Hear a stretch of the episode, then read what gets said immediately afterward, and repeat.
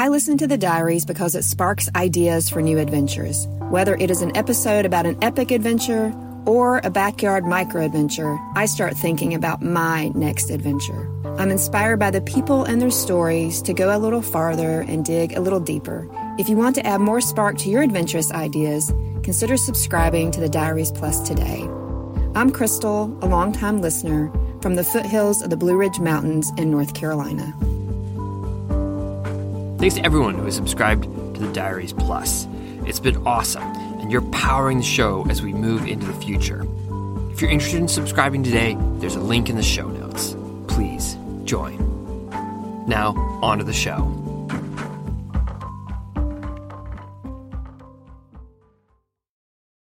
That plant matter can be so thick. It's like being caught in a spider web. Like you'll find yourself pushing with every part of your body, with your knees, with your hips, with your chest, with your face, with your elbows, and like no part of your body will be able to move. And you have to, at a certain point, recognize that you're totally trapped, held by plants. And at that point, the thing to do is just like stop moving.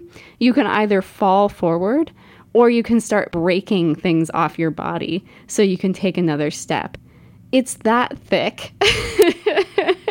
This is Elsa Sebastian describing what it's like to move through a 20 to 30 year old clear cut in southeast Alaska. When you think about the forests of southeast Alaska, everything that's in the understory of an old growth forest is totally lacking for light. For one, I mean, this is a rainforest, so it's always cloudy and it's always dark.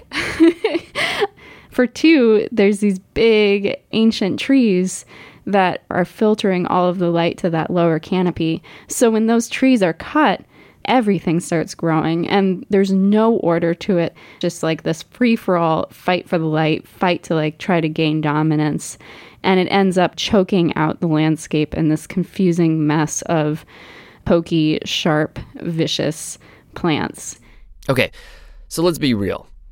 I am willing to endure unpleasantries in the name of doing cool things. Certainly, I am willing to hike across terrible talus to get to an alpine climb. I will post hole through waist deep snow to access a pretty cool ski line.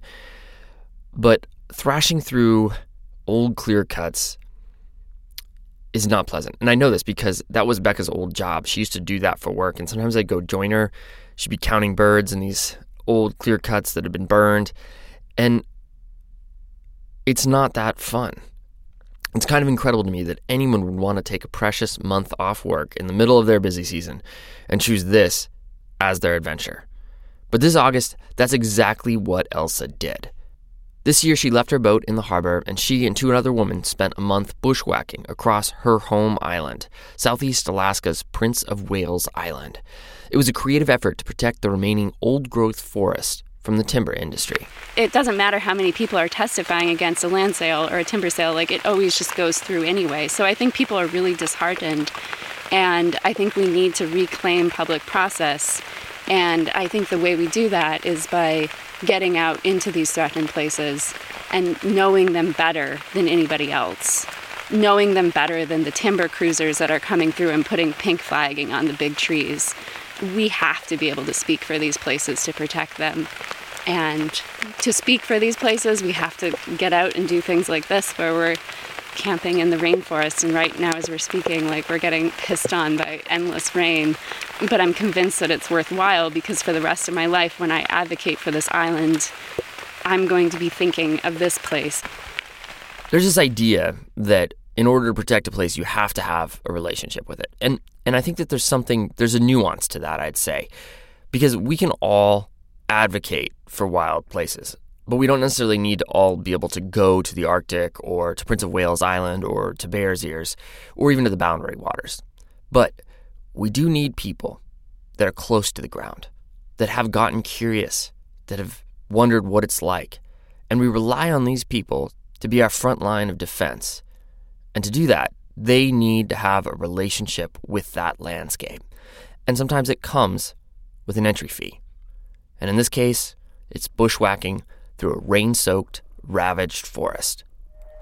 For the fourth installment of our Endangered Spaces series, our producer Jen Altschul traveled north to Prince of Wales to join Elsa on her trek through a threatened forest to witness what's been lost and to understand what's left to be saved.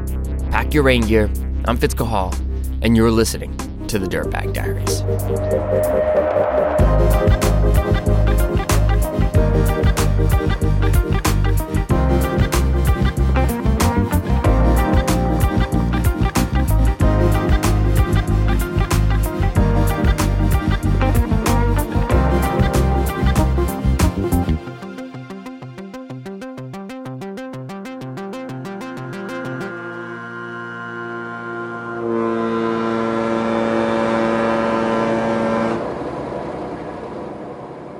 As the Inter-Island ferry chugs away from the dock in Ketchikan, bound for Prince of Wales, salmon leap out of the water in its wake. Their dark gray bodies flash silver before they splash back into salt water so dark under the low clouds it looks black. Twenty minutes in, the docks and moss covered roofs taper off. All you can see through the sheets of rain is ocean, mist, and endless islands covered in the green of cedar, spruce, and hemlock.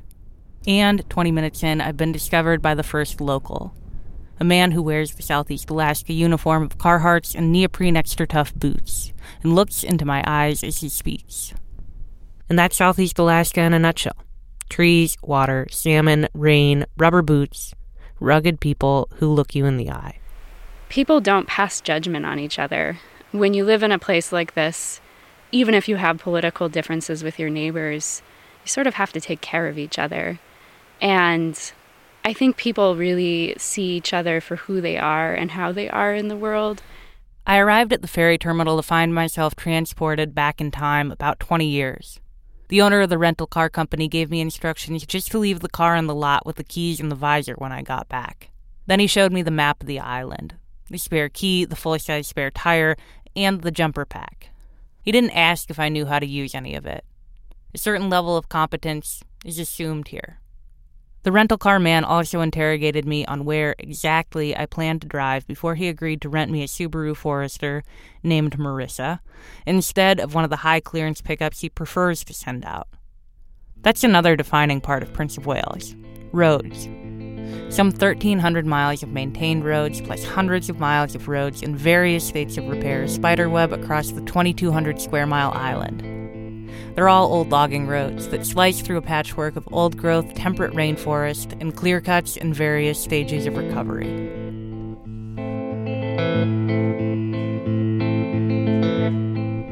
Elsa grew up in one of the few corners of Prince of Wales that the logging roads have not yet invaded Point Baker, a tiny off grid village on the northernmost tip of the island, accessible only by boat or float plane. Population 39 when Elsa was growing up. Less now. It was a life in the middle of this wild place where we would spend the summers as a family aboard my parents' 42 foot wooden fishing boat, catching salmon and running up and down the wild coast of southeast Alaska, exploring new places. When summer faded to fall, the family would return to their homestead to prepare for the winter, chop firewood, preserve fish, pick berries, hunt deer when you live in a community like Point Baker, you don't really fully know that you're a child. You're just one of few small people, and the work that you do reflects your size and your abilities. You're a part of the work and fabric of the community. And in a place where people depend so intimately on the land, part of the work of the community is advocating for the environment they rely on. I grew up watching everyone everyone in the community, even like the total hermits that never wanted to leave their little chunk of earth, come out and testify at these Forest Service hearings. So it seemed very natural that as soon as I could piece together sentences that I would also stand up in testifying against these timber sales. And I think I was nine or 10 when I first made testimony for the Tongass. The Tongass, the largest national forest in the United States dispersed along the inside passage of southeast Alaska. When Elsa hit high school, her family moved to Petersburg for the school year, which, with a whopping population of 2,000, felt enormous. I was incredibly shy and didn't really know how to function in the world. Like going into a grocery store and like taking something off the shelf and taking it up to the counter and buying it, that's something I had no relationship with. And I had this stutter and I didn't really know what I had to offer the world. Things began to shift for Elsa when she joined a program that got rural kids involved in fighting climate change. And I remember how awkward that was, like how uncomfortable people would be when this tiny girl with this totally overwhelming stutter would come and demand a recycling program. but it was through speaking for the environment that I realized that I needed my voice. And that's how I shook my stutter. Like, I convinced myself that what I had to say was important enough that people should listen. And coming out of a speech impediment and finding voice definitely brought me to the world of environmental work. Elsa went to Wellesley for college. Summers, she went home to fish. When she graduated, she assumed she would return to Southeast and go to work for an environmental nonprofit. But ultimately, she decided to go back to fishing. She bought a hand troller, then a power troller, and for five years she spent her summers chasing salmon through southeast Alaska and winters hunkered down on her boat.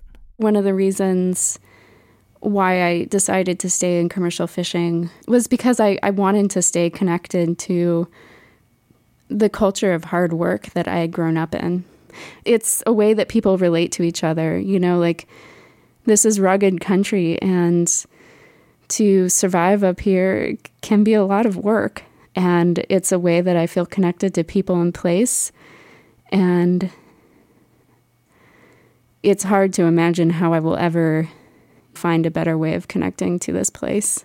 But in January of 2017, something happened that made Elsa decide that she needed to leave her beloved boat, the Lena, in the harbor and spend her first summer ever ashore.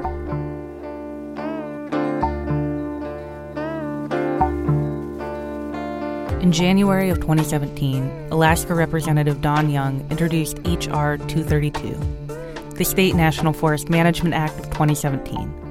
The proposed bill would transfer up to 2 million acres of the Tongass National Forest to the state of Alaska. Much of that land would come from Prince of Wales.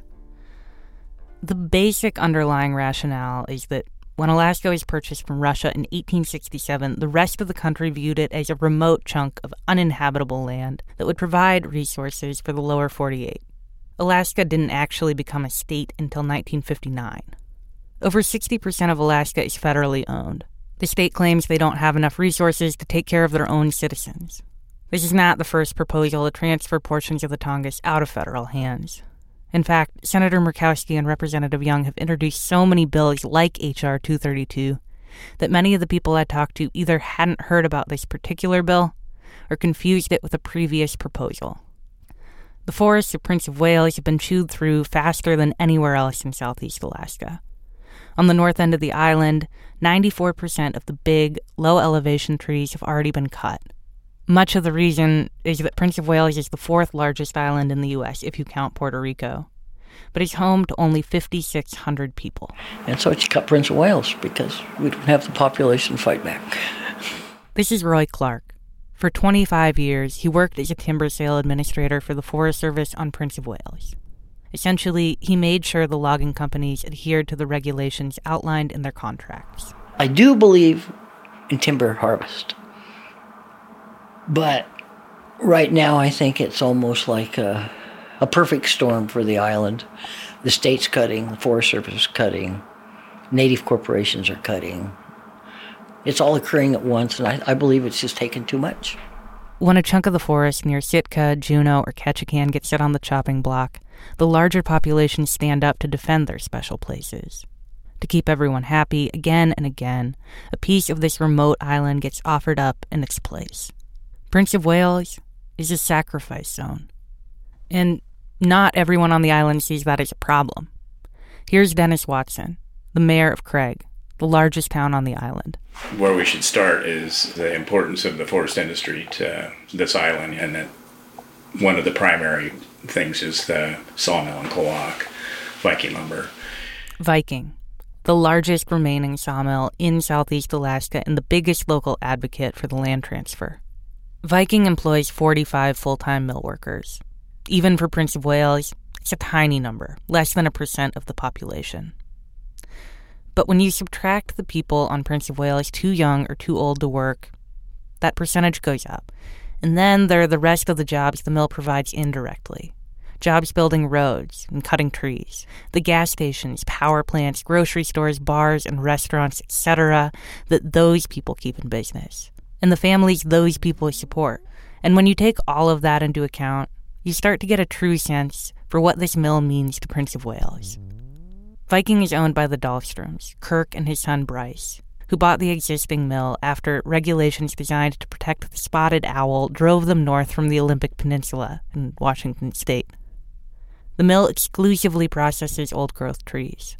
Their machinery simply isn't designed to cut anything smaller. But the other part of the reality is it costs so much to ship timber from southeast Alaska to, well, anywhere, really, that the mill stays in business, and barely, by clear cutting large stands of old growth. Financially, it doesn't even make sense for them to bid on smaller timber sales. National Environmental Protection Act, or NEPA regulations, environmental lawsuits, and public comment periods mean that the Forest Service takes a long time, years often, to offer up any timber sales off the Tongass. At this rate, the Dahlstroms say the mill will go under soon. Here's Dennis again. I can tell you from the beginning, I didn't like the idea of the land transfer. I thought, let's leave it with the Forest Service and just see if we can get them to do something that's a little bit more acceptable. Well, we never could. If they were doing their job, we wouldn't be doing this. Moving some of the Tongass timberlands into a state forest seems to be the only answer now.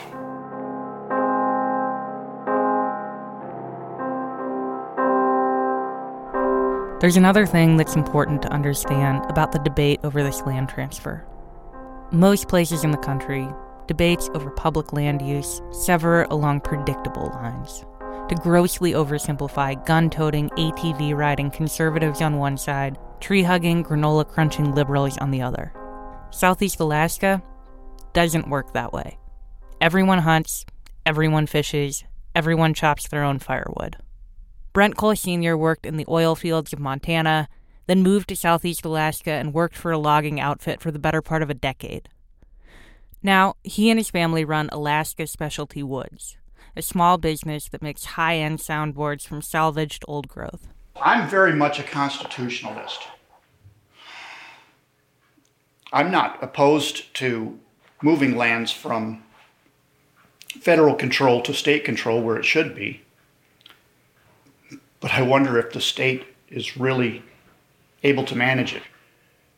The U.S. Forest Service seems to be doing not too bad of a job, but I think the state is even worse at it now.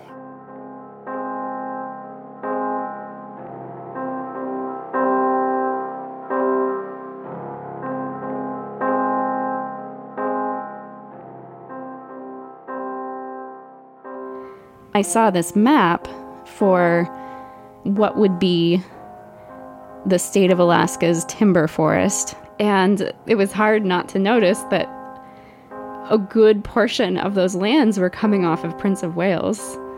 The Tongass is huge 17 million acres. But the vast majority of that land is covered in mountains, glaciers, treeless bogs, nutrient poor hillsides that only support small trees, or second growth forest. Only about 4% of the Tongass holds the giant, sprawling trees the timber industry and old growth dependent wildlife rely on. When Elsa saw that map of the potential state selections, she felt like she was looking at a map of the remaining old growth on Prince of Wales. The very things that excited the mill workers and loggers about the land transfer worried Elsa. The state doesn't have to adhere to the same environmental restrictions as the federal government, and they don't have to hold public comment periods in order to make a timber sale. The ironic thing there is that local management often means that local voices get left out. Continuing to fish and testify at the odd Forest Service hearing, it wasn't going to work. If Elsa really wanted to advocate for her home island, she had to dream up a new way to go about it. one of the things that I love about living in Alaska, and one of the things that I miss most desperately when I'm gone, is the way people value experience. I would never be able to go to a bar in Boston and New York and impress anybody. Like, I'm not very cultured. I'm terrible at small talk. But what I'm able to talk about in a bar in Alaska is about the things that I've done, you know, about that big fish I caught or that mountain I climbed. And so I sort of instinctively knew that I needed to be able to tell a story about my home. That that would be something that people could comprehend. What Alicia came up with was a plan to bushwhack through every state forest selection on Prince of Wales, to ground truth, to see for herself what's been destroyed and what's still intact.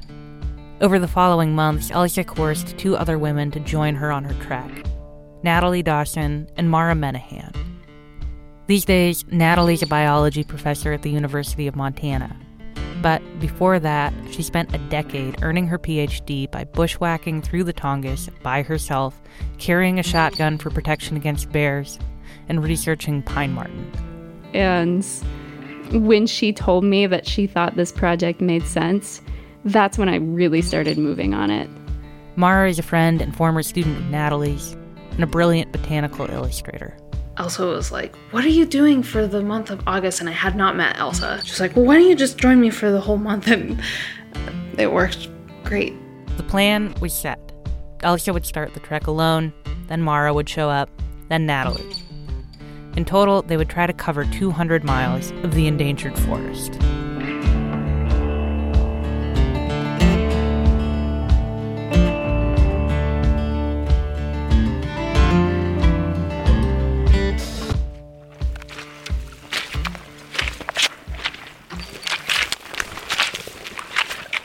Started the trek on the north end of the island from my home village. Alicia planned to bushwhack 35 miles to stay off of logging roads, and trails are not really a thing on the island. But despite having grown up on Prince of Wales, it was the first real time she had spent in the backcountry. It's just not really a thing people do there there's people who will spend a lot of time in the backcountry hunting, but loading up a backpack and going for a month long adventure is pretty unique. In that first selection, Alicia realized she needed to adjust her expectations. To move through this landscape isn't really hiking. It's more route finding around water, trees, and brush, kicking steps into pine needle covered hillsides or high stepping onto exposed roots, planting your butt on hip high logs and swinging your legs over to the other side, or otter sliding down steep ravines with a plant belay and hoping the water you land in at the bottom doesn't slop over the rim of your 15 inch rubber boots. This wasn't a journey where she could measure success in number of miles, just constant adjustment and readjustment of routes and lots of time built in for unanticipated delays. But ultimately, moving slow through a place does allow you to really come to know it. Even though we're not covering the miles, the way we're coming to know this place goes beyond what my expectations were. On that first leg, Alicia also had to admit that she couldn't do the trek without logging roads. The other thing that I became aware of is the importance of logging roads as connections for wildlife in an area where there's so much of the destruction that comes after clear cut logging. Like animals like myself are moving on those logging roads. Part of what makes cuts so hard to walk through is that the forest floor is covered in a layer of treetops, branches, trees too small to take to the mill, the debris of logging. And in 20 to 30 year old clear cuts, that layer of leg swallowing slash has not yet had time to decompose, and it's disguised by a thick layer of vegetation. There are two things that I heard again and again from people in support of the land transfer. One, Prince of Wales still has a healthy population of black bear, wolf, and deer. I see them all the time on the roads, they would offer as proof. Two, animals love clear cuts. They see deer and bear and cuts all the time. And that's true in cuts up to 10 years old. More light on the ground means more berries and forage. Older cuts, animals can't move through with much, if any, more ease than people.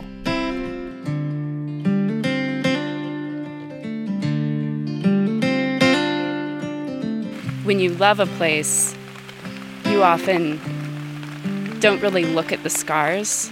These lands I'd been looking at for my entire life, I had just been ignoring the fact that they were clear cut. So to have to comprehend the scale of loss that has already occurred on this island was surprising and pretty disheartening at first.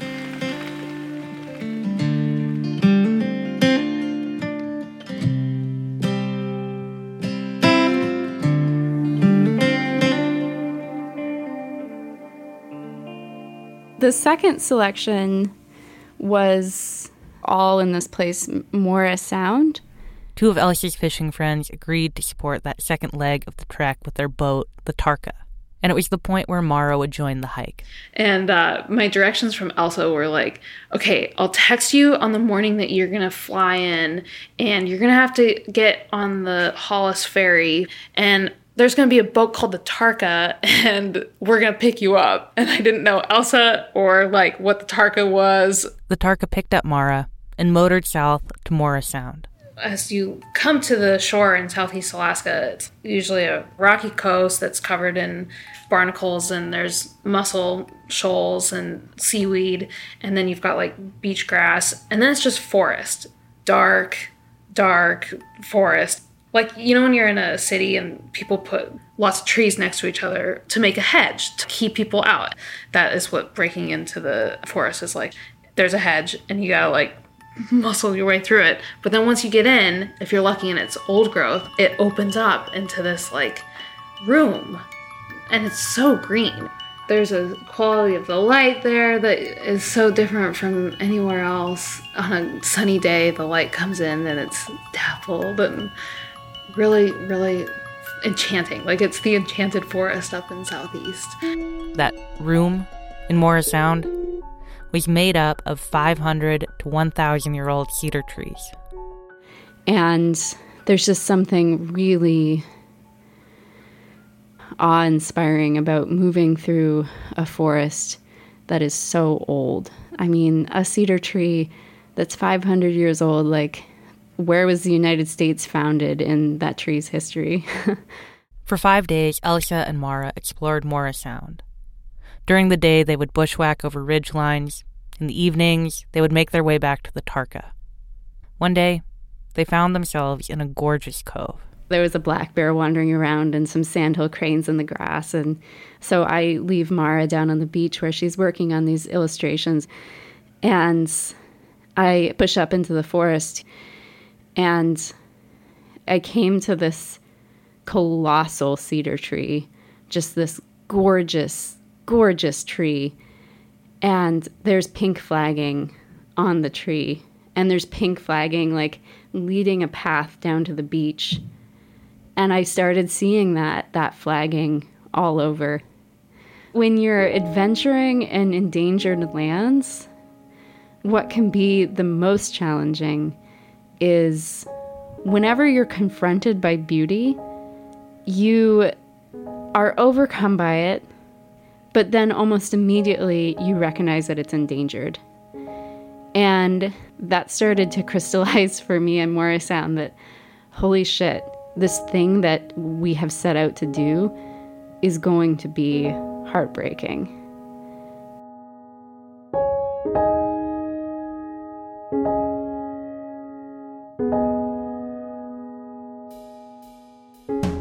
From Moira Sound, Elsa and Mara thrashed their way north to their next selection, Cholmondeley Sound, out of the cedar dominant forests and into the Sitka spruce. And the clear cuts that have happened in Cholmondeley are really extreme. I remember being shocked. These huge, like bouldery, lumpy, impressive ridge lines had somehow been clear cut logged in the heyday of logging in southeast Alaska, the spruce were the first to go. The unusually tall, straight, strong, and lightweight wood with its consistent grain found a place in the frames of the airplanes of World War I and World War II. In the 50s, the old growth spruce giants were fed into federally subsidized pulp mills and turned into rayon and baby diapers. The slow growing cedar trees, full of knots and gnarls, were passed over until they were the only big trees left. Now, Viking lumber processes almost exclusively old growth cedar. Probably 20, 30 years ago, those lands wouldn't be valuable to the timber industry like they are now. So, as an environmentalist, you just have to continually fight. When we were in Craig, there were people there that love this forest and they just welcomed us with open arms, fed us amazing dinners, and let us take over their homes. And the reason why is because those people have been fighting for a long time to protect this island. And I think to see Mara and Natalie and myself like coming in, it gives those folks a lot of hope.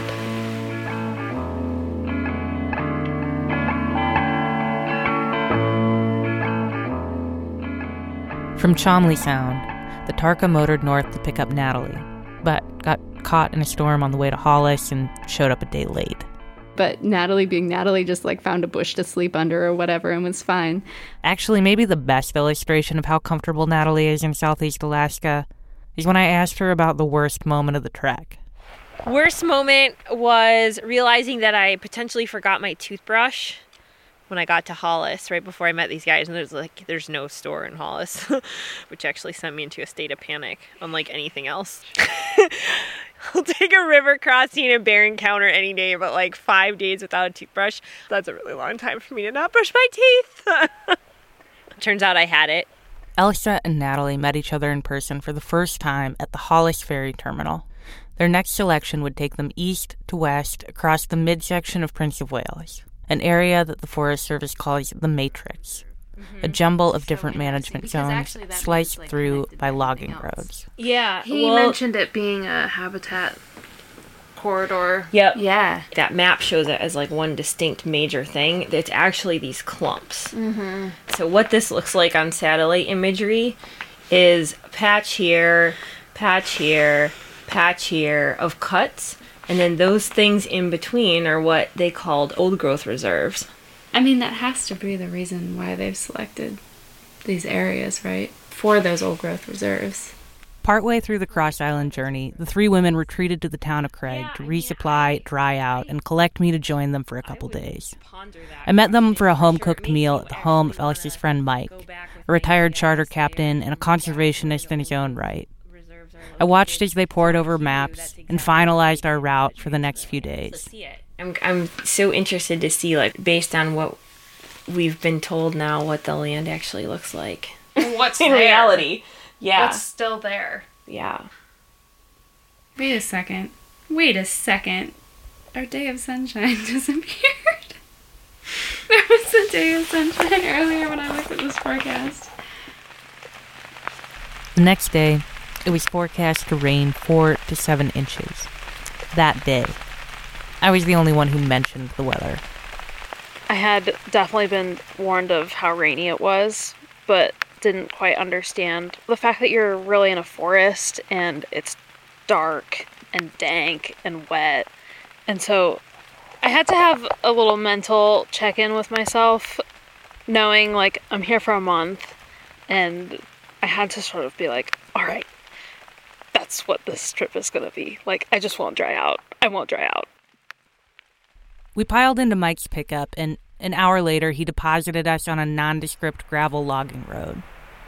We climbed into our rubber coatings and began to walk. Hey, Bear! Woohoo! Woo! Hey, Bear! Woo! We stayed on the road for a while, then ducked onto the springy surface of the forest and began to rely on a map and compass to navigate. Many of the hills are too tall to see over, and with hundred foot contour lines, you can't assume they'll show up on the map. It's similar with streams. In a landscape so saturated with and defined by water, you can't trust that anything shy of a knock you off your feet river will show up on a map. Even that isn't always predictable. As the light began to fade, we pitched our tents and tarps. Elsa and Mara celebrated what a spectacular campsite we'd found. I spent most of the night trying to pull my upper body back to the top of the tent without waking up a sleeping Elsa. Our feet were a solid two feet lower than our heads.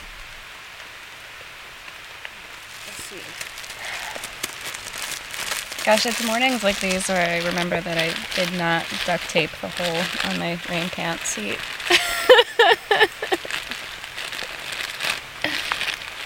One more thing I forgot to do in Craig. Before we started hiking, I realized I had a particular image in my head of old growth.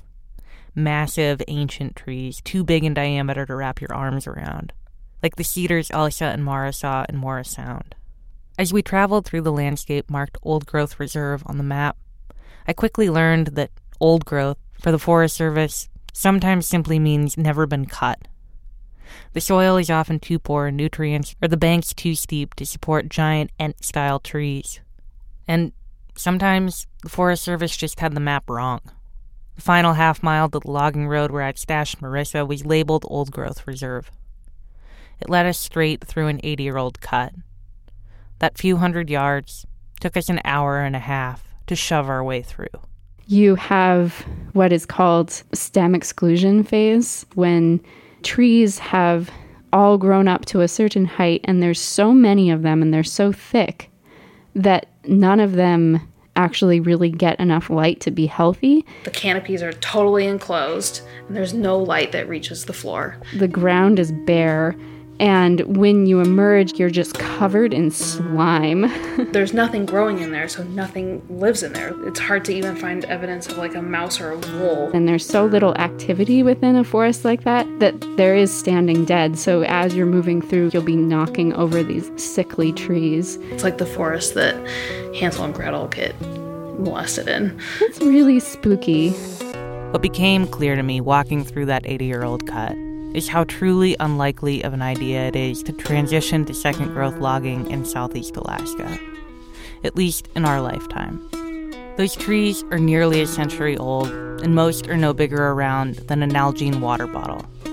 They need desperately to be thinned, but if the timber industry is barely scraping a profit by clear cutting virgin old growth, it's hard to imagine that anyone is actually going to pay for the tremendous amount of work it would take to manage these forests.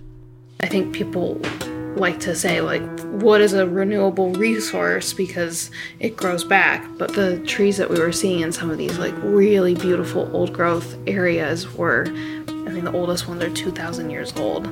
And you have to think about logging on a time scale that's comparable to how old those trees are. Because you're in this temperate rainforest you're mining ancient trees from an already fragile landscape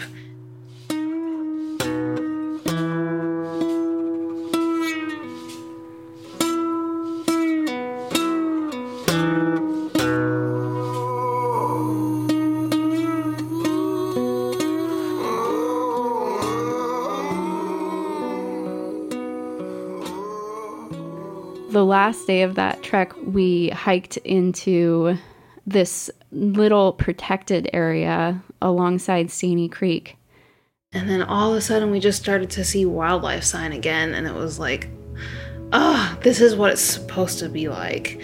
There were just so many critters. We saw eagles right away, and salmon in the water, and found pine marten skull, and then went out to the beach and saw fresh wolf prints. And then the most amazing thing in that area were these trees that had been marked 100, 200 years ago with stone tools called adzes that the Tlingit or the Haida people used to cut into trees and check for heart rot. If the tree had heart rot, they would abandon cutting it down. But if it was a good tree, they would have used it for a canoe log or a totem pole. It's like seeing pictographs or petroglyphs in the Southwest. And that area had been left intact because Staney Creek supports salmon runs. And this is perhaps the real key to understanding the potential impact of this land transfer. When the Forest Service logs part of the Tongass, they have to leave three types of areas intact wildlife corridors, stream buffers, and beach fringe. The wildlife corridors are essentially uncut highways that allow animals to move from one patch of old growth habitat to another. The stream buffers protect the waters where salmon return to spawn. If the large trees that shade the streams are removed, the temperature of the water rises and no longer holds enough oxygen for the fish. Beach fringe is essentially a buffer zone of big trees along the coastline. It provides habitat and it acts as a buffer to prevent the less rugged trees further inland from blowing over in one of the perpetual storms off the Pacific. God bless beach fringe. Like we hiked for five days across the Staney Creek watershed, and pretty much the only old growth that we found were these areas that had been protected that were along rivers, that were salmon streams, or areas along the beach. Those in favor of the land transfer insist that the state of Alaska has to and will adhere to sustainable logging practices. But if these swaths of wildlife corridor, stream buffers, and beach fringe are all that's left of the really big old trees on many of the parcels the state of Alaska says it wants, it's hard to believe they really intend to leave these last reserves standing.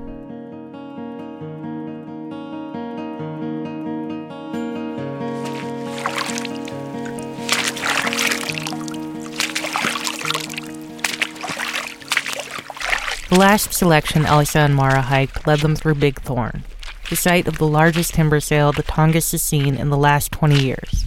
And the first day we got dropped off, within hours, we were in the freshest clear cut we had seen. I'm, it was probably just a few years old. And it was just all like black earth, stumps, shards of cedar trees, big heaps of logs by the side of the road. The real notable thing about this final selection was that my body just started to wear out. The light had begun to fade.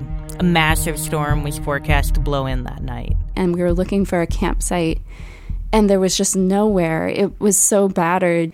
The sides of the roads were all blowdowns, and both of us were nervous about finding a place where we could sit out this storm and not have trees blow down on us. Just as night started to fall in earnest, Elsa and Mara found a big clump of trees and pitched their tent. We spent the next two days there because it turned out that's when I realized I had Giardia. Finally, Elsa admitted that she couldn't hike out, and they called a friend to pick them up. And that's how the trip ended in a tent, in a rainstorm, under a last stand of old growth trees, amidst a jumble of clear cuts and logging roads.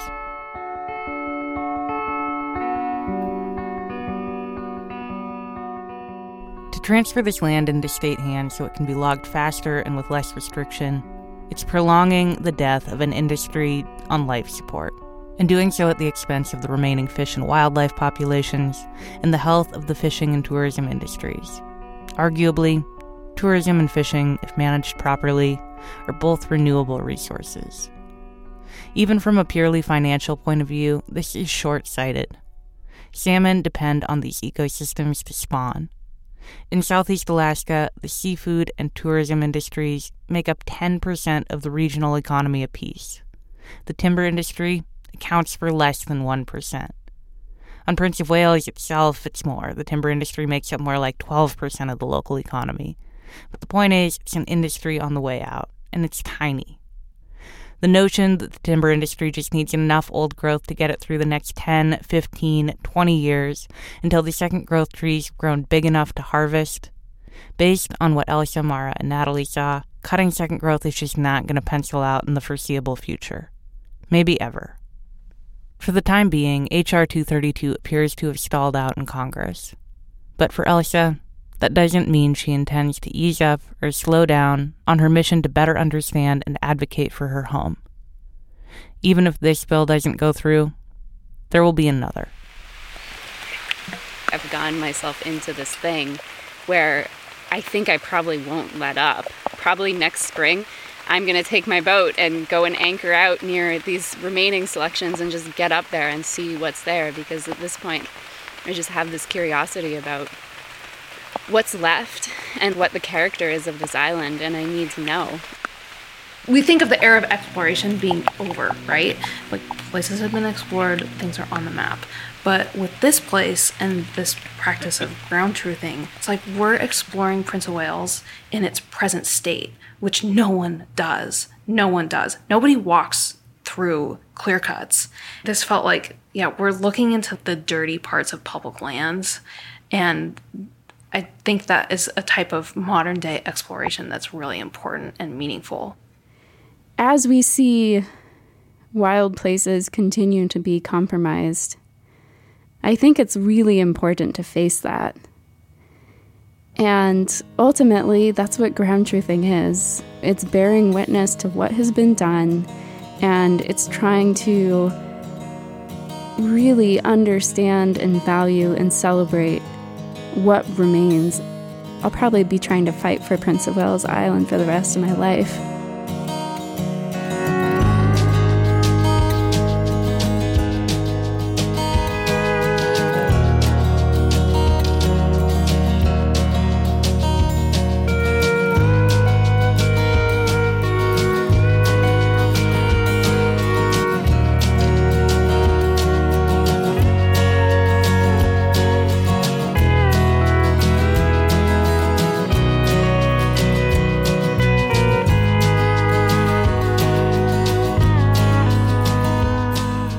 Diaries is made possible by the good people at Patagonia who would like to make sure you know that the president stole your land.